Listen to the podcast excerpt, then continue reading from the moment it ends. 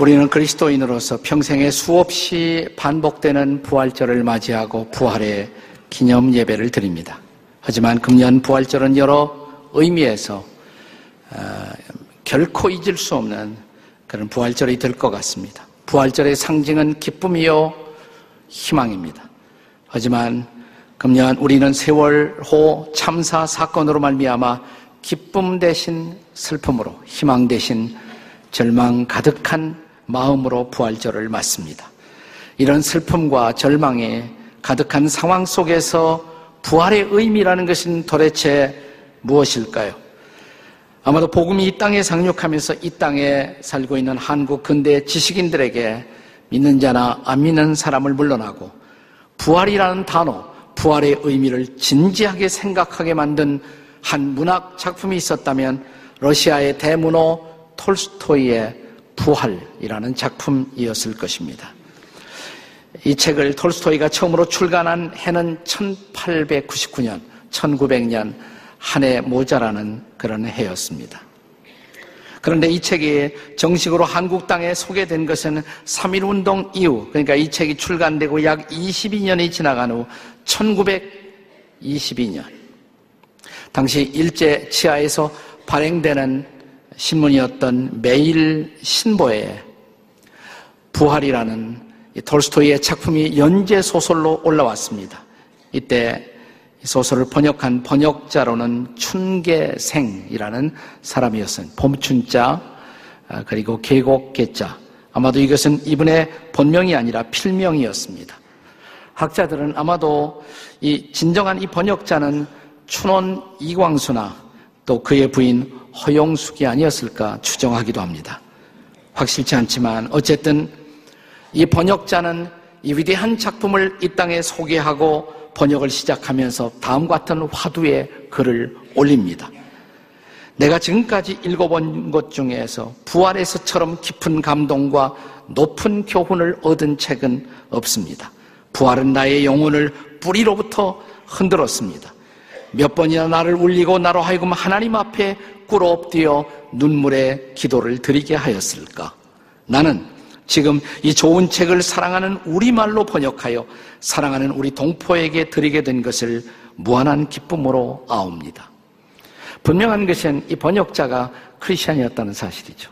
그는 눈물로 이 책을 읽었고 하나님 앞에 무릎 꿇어 기도했다라고 고백을 합니다. 그러나 여기서 우리가 주목할 것은 톨스토이가 이 작품을 쓰게 된 그 시대적 배경을 우리는 주목할 필요가 있습니다. 사실상 톨스토이가 만 70세가 되던 해, 그러니까 자기 인생의 완숙의 절정에서 그가 이 작품을 내어놓았다는 사실을 우리는 잊지 말아야 합니다. 톨스토이 연구가들은 그가 이 작품을 쓰게 된 직접적 역사적 배경으로 당시 러시아의 산업화 과정을 들고 있습니다. 이 과정 속에서 여러 가지로 흔들리면서 제대로 역할을 감당하지 못하고 있던 당시 러시아 정부, 행정부와 특별히 사법부, 그리고 정신적 등대의 사명을 감당하지 못하고 있던 당시의 러시아 정교에 대한 톨스토이의 실망과 좌절이 바로 이 책을 쓰게 만들었다라고 말합니다. 그는 진정 이 책을 통해서 자기가 사랑했던 조국 러시아의 부활, 그리고 그가 안타깝게 바라보고 있었던 교회의 부활, 그리고 힘없이 좌절하고 있었던 당시의 민초들, 그리고 농민들의 부활을 갈망하는 마음으로 그는 이 책을 써내려 갔던 것입니다. 톨스토에게 있어서 부활은 있어야만 하는 그런 명제였습니다. 아니, 반드시 일어나야 할 사건이었던 것입니다. 오늘의 우리도 같은 심정이 아닙니까? 진도 앞바다 덧없이 버려진 젊은 생명들을 바라볼 때 부활 있어야만 할 사건이 아니겠습니까? 그들의 구명을 둘러싸고 갈팡질팡하는 정부의 모습을 바라보며 조국의 리더십의 부활 있어야 할 사건이 아니겠습니까? 이런 안타까운 상황, 나라와 시대의 방황을 바라보면서 뚜렷한 비전을 제시하지 못하고 우리 자체 의 부패와 분열로 숨죽여 엎드려 있는 한국 교회의 부활 있어야만 하지 않겠습니까? 오늘 본문의 배경은 마르다 마리아 자매에게 하나밖에 없는 사랑하는 오라버니 나사로가 병들어 누운 데서부터 시작합니다. 자매들은 사람을 보내어 예수님의 도움을 청합니다. 요한복음 11장 3절입니다. 함께 같이 읽겠습니다. 시작.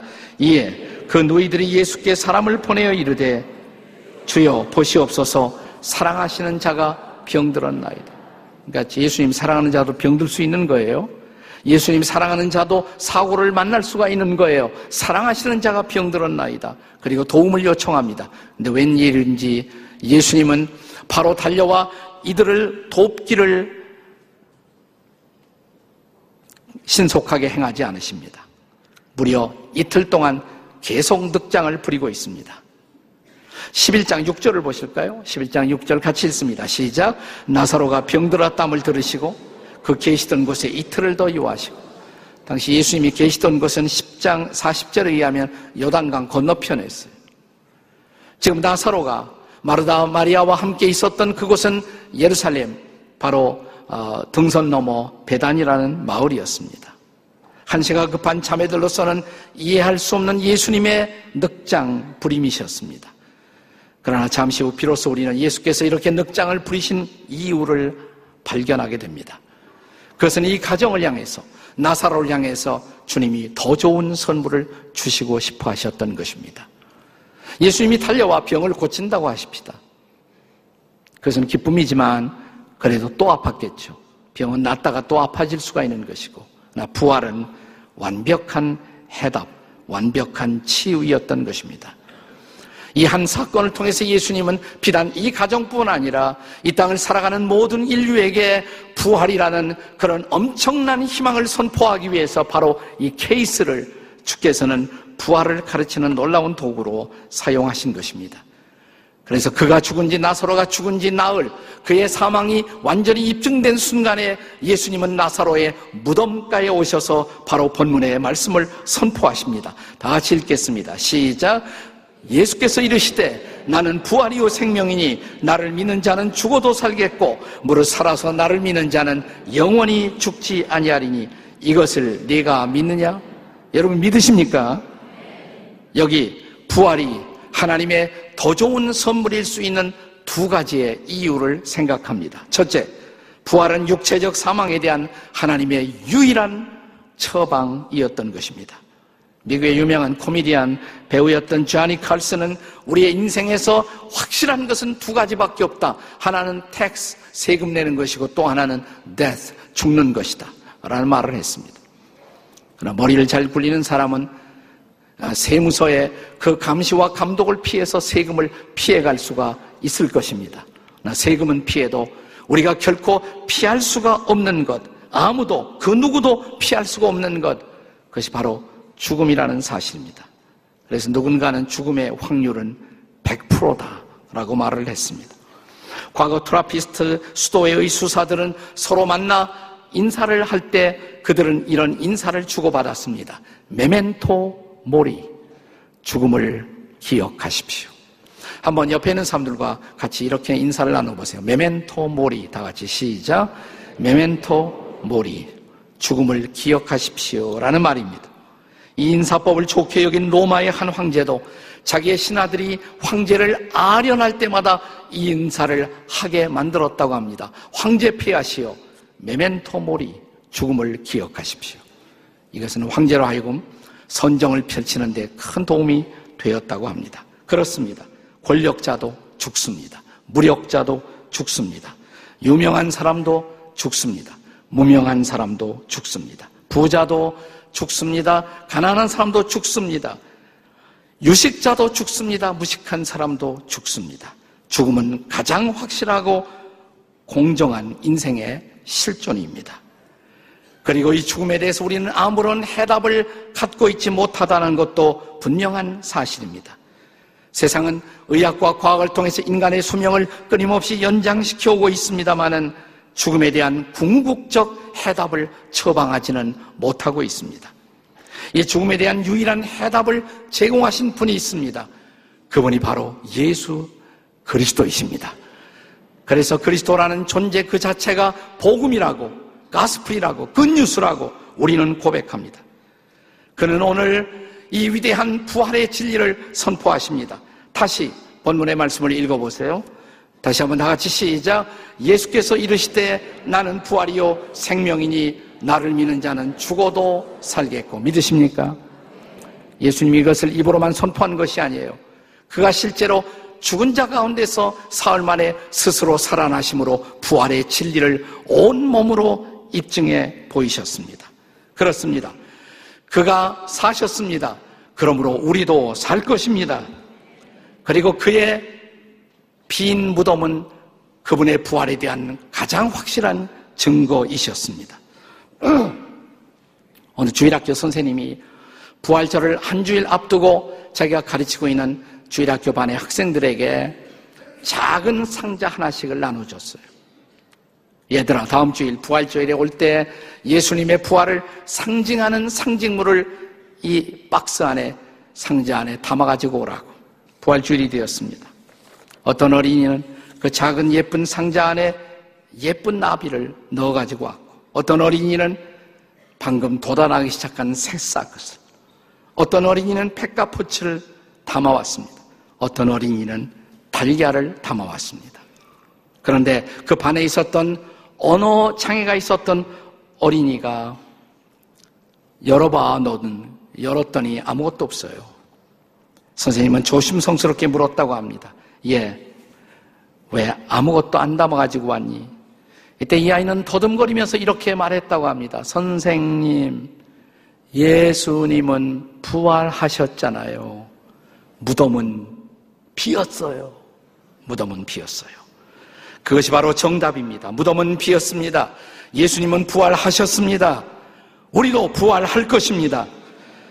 성경은 무덤에서 뿐만 아니라 저 바다에서도 부활의 거대한 사건이 연출될 것을 예언하고 있습니다. 요한계시록 20장 13절을 읽어보신 적이 있나요? 이 말씀은 이렇게 시작됩니다. 다 같이 읽어보세요. 시작. 바다가 그 가운데 죽은 자들을 내어주고 나는 이 말씀을 금년처럼 실감 있게 묵상한 적이 없습니다. 바다가 그 가운데 죽은 자들을 내어주고 바다에서도 거대한 부활의 드라마가 어느 날 일어나게 될 것입니다. 인간의 육체적 사망에 대한 유일한 처방 그리고 완벽한 해답 그것은 바로 그리스도의 부활인 것입니다. 부활이 하나님의 위대한 선물인 두 번째 이유. 부활은 비단 우리의 육체적 사망뿐만 아니라 영적 사망에 대한 하나님의 유일하신 처방이기 때문에 그렇습니다. 성경은 인간이 죄를 범함으로 죽음이 찾아왔다고 말합니다. 로마서 6장 23절은 죄의 삭은 사망이라고 말합니다. 여기서 사망이란 말은 비단 육체적 사망뿐만 아니라 영적 사망을 포함하고 있는 단어인 것입니다. 이 사망이란 단어의 히라보의 사전적 어원적 정의는 단절 혹은 분리라고 할 수가 있습니다. separation. 육체적 사망이라는 것은 영혼과 육체가 분리되는 거예요. 영혼이 육체에서 떠나가면 우리는 육체적으로 죽었다고 말하는 것입니다. 영적 사망이란 뭘까요? 하나님에게서 인간이 분리되어 사는 것. 그것이 바로 영적 사망인 것입니다. 여러분, 아담이 죄를 범했을 때 그 죄로 말미암아 육체적 사망이 왔어요. 그러나 육체에서 사망보다 먼저 온 것이 영적 사망인 것을 아십니까? 죄를 범한 순간 죽은 건 아니에요. 한참 있다 죽었어요. 나 죽었습니다. 영적 죽음이 오는 것입니다. 영적 사망 뭐예요? 하나님으로부터 분리된 것입니다. 아담은 죄를 범한 순간 하나님으로부터 도망치기 시작합니다. 그것이 분리의 증거예요. 그리고 자기의 실존을 부끄러워하고 두려워하기 시작합니다. 하나님은 아담을 쫓아오면서 이렇게 말씀하십니다. 아담아, 네가 어디 있느냐? 아담의 대답을 기억하시나요? 창세기 3장 10절입니다. 다 같이 읽겠습니다. 시작. 이르되 내가 동산에서 하나님의 소리를 듣고 내가 벗었으므로 두려워하여 숨었나이다. 부끄러움, 두려움, 그리고 도피, 하나님으로부터의 도피. 이것이 바로 영적 사망에 쌓인 징후들인 것입니다. 톨스토이가 그의 작품 부활에서 증언하려고 했던 죽음도 바로 이런 영적 죽음이었습니다. 그러니까 그가 궁극적으로 이 작품을 통해서 제시하고 싶어 했던 희망도 바로 영적 부활이었던 것입니다. 자, 이 작품의 주인공이 재판정에서 배심원으로 나왔습니다. 주인공 네율 루도프 공작은 그런데 죄인으로 끌려온 여자를 보고 깜짝 놀랍니다. 그의 과거의 여인 가추샤가 살인과 절도 혐의로 잡혀온 것입니다. 젊은 날 그가 한때 사랑했던 여인, 그러나 버렸던 여인, 그녀는 창녀의 삶을 살면서 지금 살인과 절도의 혐의를 안고 재판정에 나와 있습니다. 그 여인을 바라본 순간 이 주인공에게 놀라운 깨달음이 찾아옵니다. 그것은 저 앞에 끌려온 여인이 죄인이 아니라 자기가 죄인이라는 발견이었습니다. 그때부터 카추샤의 감형 운동을 주인공이 시작하지 않습니까? 그 과정에서 수많은 무고한 죄인들을 발견합니다.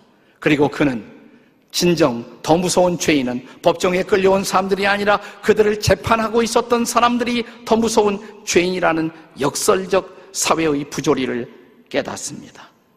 총체적인 이 죄 속에 빠져 있는 인류의 실존, 죄인된 인생들의 모습, 그는 이것이야말로 하나님 앞에 죄인된 우리의 모습인 것을 깨닫습니다. 이제 시비리아의 유용길을 떠나는 여인 카추샤를 따라가는 이 주인공.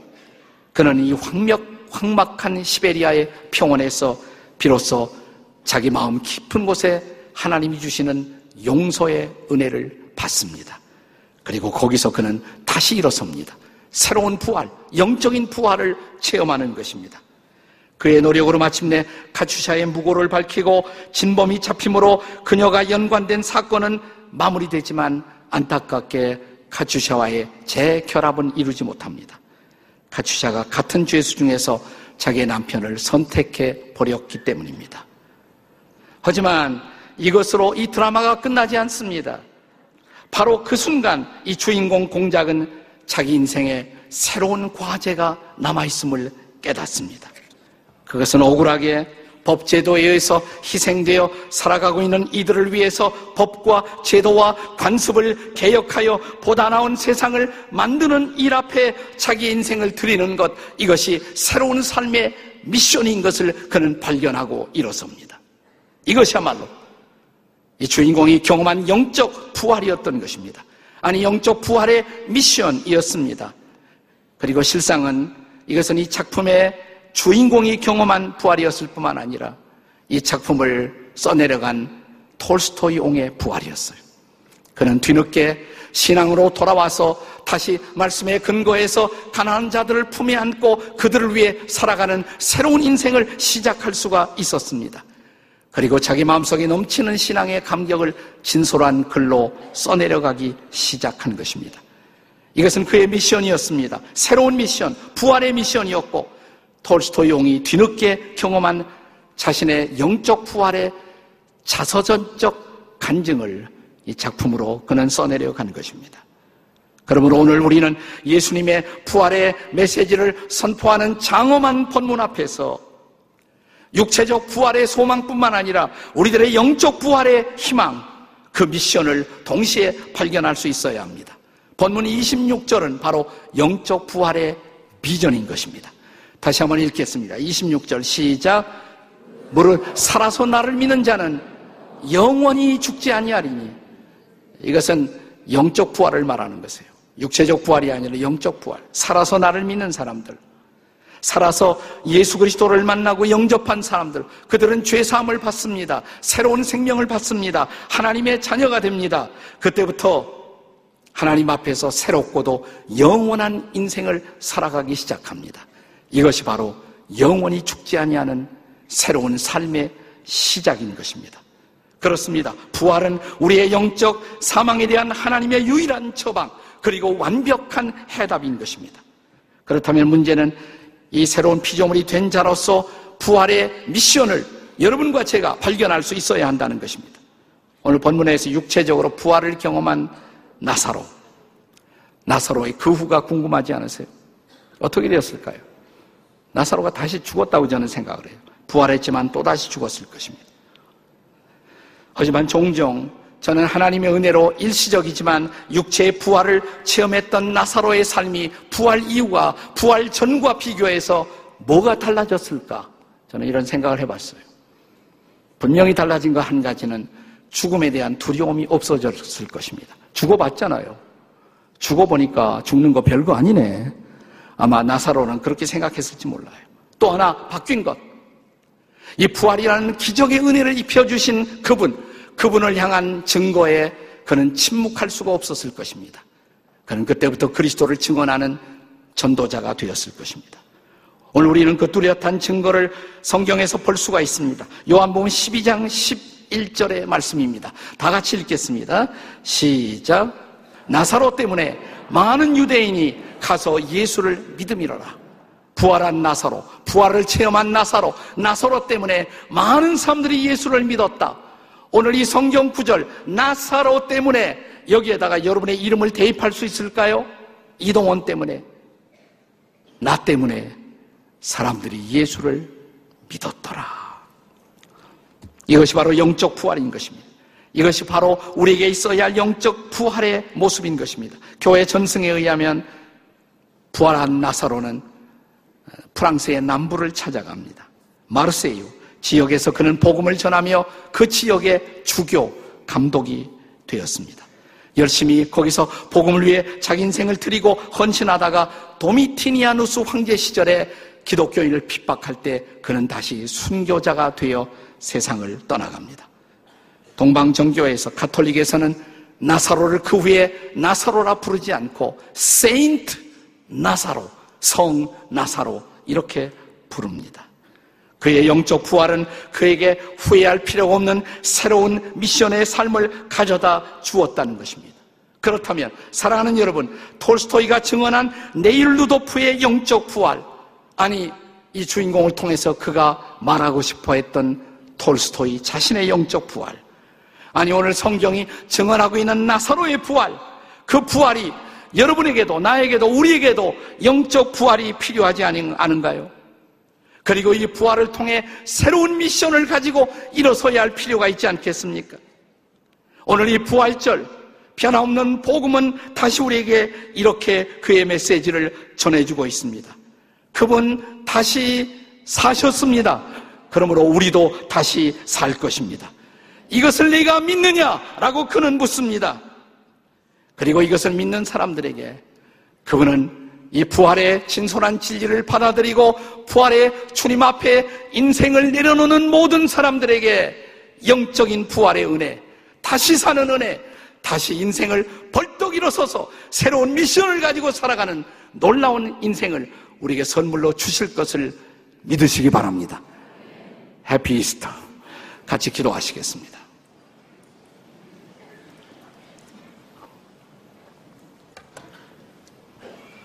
우리 함께 같이 기도할 때 부활절이 되었지만 저 진도 앞바다에 버려진 생명 못지않게 마음이 답답하고 가슴이 힘든 사람들도 여기에도 있을 것입니다. 내 인생도 마치 갇힌 듯 그리고 일어서지 못하는 답답함으로 내 마음이 우울하고 좌절되고 시리 속에 있는 여러분들 조용히 여러분의 손을 가슴에 얹어 보십시오. 그리고 이 시간 이렇게 기도해 보시지 않겠습니까? 주님, 저를 살려주세요. 제게 부활의 은혜가 필요합니다. 부활의 소망이 필요합니다. 부활의 능력이 필요합니다. 주님, 저를 살려 주시옵소서. 우리 다 함께 통성으로 같이 기도 드리시겠습니다. 기도하시겠습니다. 하나님 아버지, 여기 당신의 백성들이 주 앞에 나와 부활의 은혜를 기다립니다. 주님, 오셔서 우리를 살려 주시옵소서. 다시 만나 주시옵소서. 우리를 일으켜 주시옵소서. 부활의 미션을 허락해 주시옵소서. 삶이 힘들고 근고하고 일어서지 못하는 당신의 백성들을 불쌍히 여기시고 여기 우리가 다시 살아나야 할 거룩한 이유로 우리에게 다가오사 우리의 마음을 터치하시고 우리 인생을 다시 부활의 은혜를 입혀 주시옵소서. 그렇습니다.